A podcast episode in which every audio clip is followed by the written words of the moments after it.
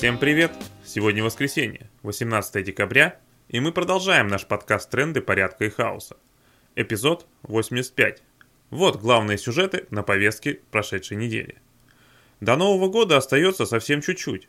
Год был просто чудовищный. О чем, например, говорят сообщения о стабильном росте продаж алкоголя и антидепрессантов. Видимо, также растет и наркотизация. Никогда такого не было.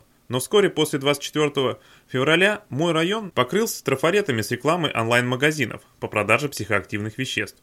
Причем даже не со ссылками в Даркнете, а телеграм-ботами. Огромные тюремные сроки за наркотрафик, как видим, не всех останавливают. Трафареты вяло закрашивают. И, видимо, даже не коммунальщики, а общественники. А менты особо не реагируют.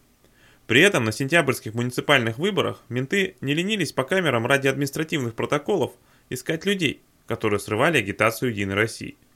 Но людям все равно хочется праздника. В мыслях все уже в тазике оливье и украшают елки. У кого маленькие дети, тому вообще повезло. В целом, празднование Нового года сильно урезано по всей России. В основном упор сделан на елки для малышей. Тем, у кого есть дети, проще будет окунуться в новогоднюю сказку.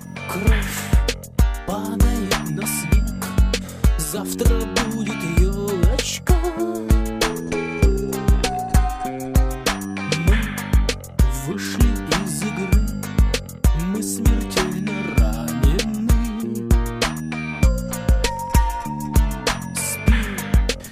Твой Эрмель, ты моя Снегурочка.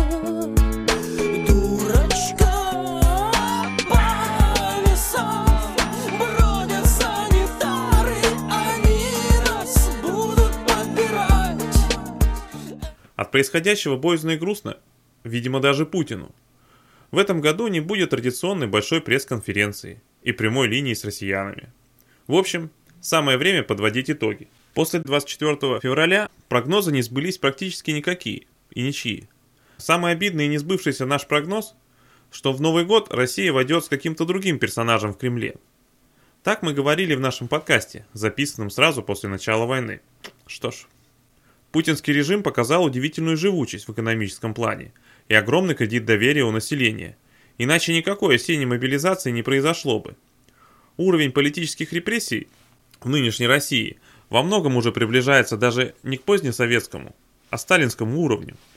При этом определенная свобода слова и протестная активность по экологическим, социальным проблемам сохраняется. Анархистов, как показывает практика, наказывают за публичные антивоенные действия или мероприятия солидарности с политзаключенными. Но провести презентацию книги о сирийском Курдистане или лекцию об идеях Кропоткиных все еще можно. Большую Туркмению или Северную Корею Путин строить не собирался, да и не собирается. Если активисты не ставят под сомнение незыблемость власти и богатство верхушки истеблишмента, политическую деятельность вести в РФ можно. Чем закончится украинская война, сейчас абсолютно неведомо. И совершенно не очевидно, что путинский режим падет. Например, даже если Украина выбьет российские войска из Донецка и Луганска. К тому же, э, даже ярым сторонникам Путина, ну или войны с украинцами, очевидны множественные изъяны. Коррумпированность и ущербность режима. Лучший тому показатель. Оказались разворованы бронежилеты для воюющей армии. Какие-то перемены в ближайшей перспективе наверняка будут, но непонятно к лучшему или худшему. Надо быть готовым к тому, что режим падет практически в любой день. Но и к тому, что ситуация останется примерно такой, как сейчас, еще неизвестно на сколько лет. Если вы уехали или собираетесь покинуть Россию, это абсолютно понятное решение. Но каждый человек, который сможет остаться внутри страны, крут и очень важен для формирования лучшего будущего. В нынешних условиях нормальная ситуация э, – это когда из времени и сил, которые вы тратите на анархистскую деятельность, вы три четверти посвящаете собственной безопасности и лишь четверть собственной деятельности. Чем бы вы ни занимались, хоть наклейки клеите, хоть готовите высадку на Кремль летающих тарелок с лун Юпитера. В моем городе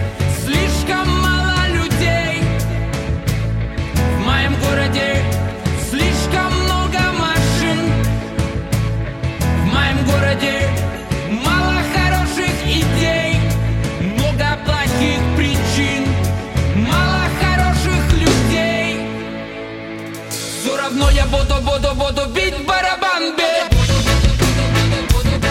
Все равно я буду, буду, буду бить барабан. Все равно я буду, буду, буду бить барабан, бить. Бить.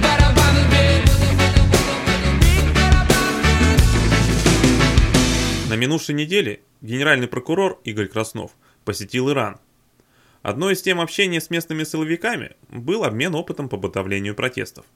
В Иране до сих пор продолжаются массовые протесты с требованием смягчить исламские нормы. Народ там крошит местных ментов, но и режим отвечает жестко. Людей быстро и массово приговаривают к большим срокам. Уже есть приведенные в исполнение смертные казни за участие в столкновениях на митингах. У этой новости есть два интересных момента. Вспомним, кто такой Краснов. А это бывший следователь, который 10 лет назад раскрыл убийство наших товарищей Станислава Маркелова и Анастасии Бабуровой, а также Ивана Хуторского. Посадил убийц из Борна, боевой организации русских националистов. На деле Борна он сделал настоящую блестящую карьеру. Стал генпрокурором и сейчас проводит жизнь все репрессивные практики властей. То есть это история о том, что хороших ментов не бывает. В более глобальном плане дружба Путина с Ираном, а это единственная страна за пределами бывшей СССР, которую Путин посетил после 24 февраля, напоминает советский новогодний фильм «Ирония судьбы». Путин хочет присоединить Украину, ибо в ней 40 миллионов населения. Таким образом, его русский мир значительно расширился бы. С Украиной что-то пока не очень идет, зато сформировалось близкое партнерство с Ираном, в котором население 80 миллионов. Об Иране надо помнить, что фундаменталистский режим там уже существует десятки лет, несмотря на вовлеченность во множество войн на Ближнем Востоке и жесткие санкции. Как бы в России чего похожего не получилось. В 2023 году, видимо, уже мало было вспоминать ковид, Ковид, конечно, останется, но теперь он не социальное явление, а просто одна из болезней. После первых за десятки лет массовых протестов, ковидные ограничения постепенно снимают даже в Китае. И с сегодняшнего дня, когда вполне реально уничтожение человечества ядерной войне, ковидные ограничения 2020-го кажутся немного забавными. В свое время, да, они навели шороху по всему миру. Ограничения, которые тогда ввели, были объяснимы страхами перед новой болезнью, достаточно заразной и нередко проходящей довольно тяжело. Еще важно, что она появилась в Восточной Азии. Знакомый японец объяснял мне, что в этом регионе вирусных инфекций люди опасаются традиционно гораздо больше, чем европейцы. Медицинские маски в токийском метро, например, были нормой задолго до ковида. Весь мир в 2020-м начал копировать китайские меры, не учитывая разницу в менталитете. Сейчас при разнообразных вакцинах, наработанном опыте лечения ковида, локдауны точно не нужны – Поэтому китайцы избунтовались. В России с самого начала люди скептически относились к ковидным ограничениям. Они работали недолго и немного, и уже фактически сняты. Забавно, что э, в Москве и в ряде регионов ковидные ограничения остались до сих пор практически в одной сфере. На основании ковида запрещены пикеты и митинги. Да и то власти постраховались. Под конец года принят закон с огромным списком мест, где россиянам теперь нельзя митинговать. Ковид оказался прикрытием – для достаточно жесткого вмешательства государства в жизнь общества.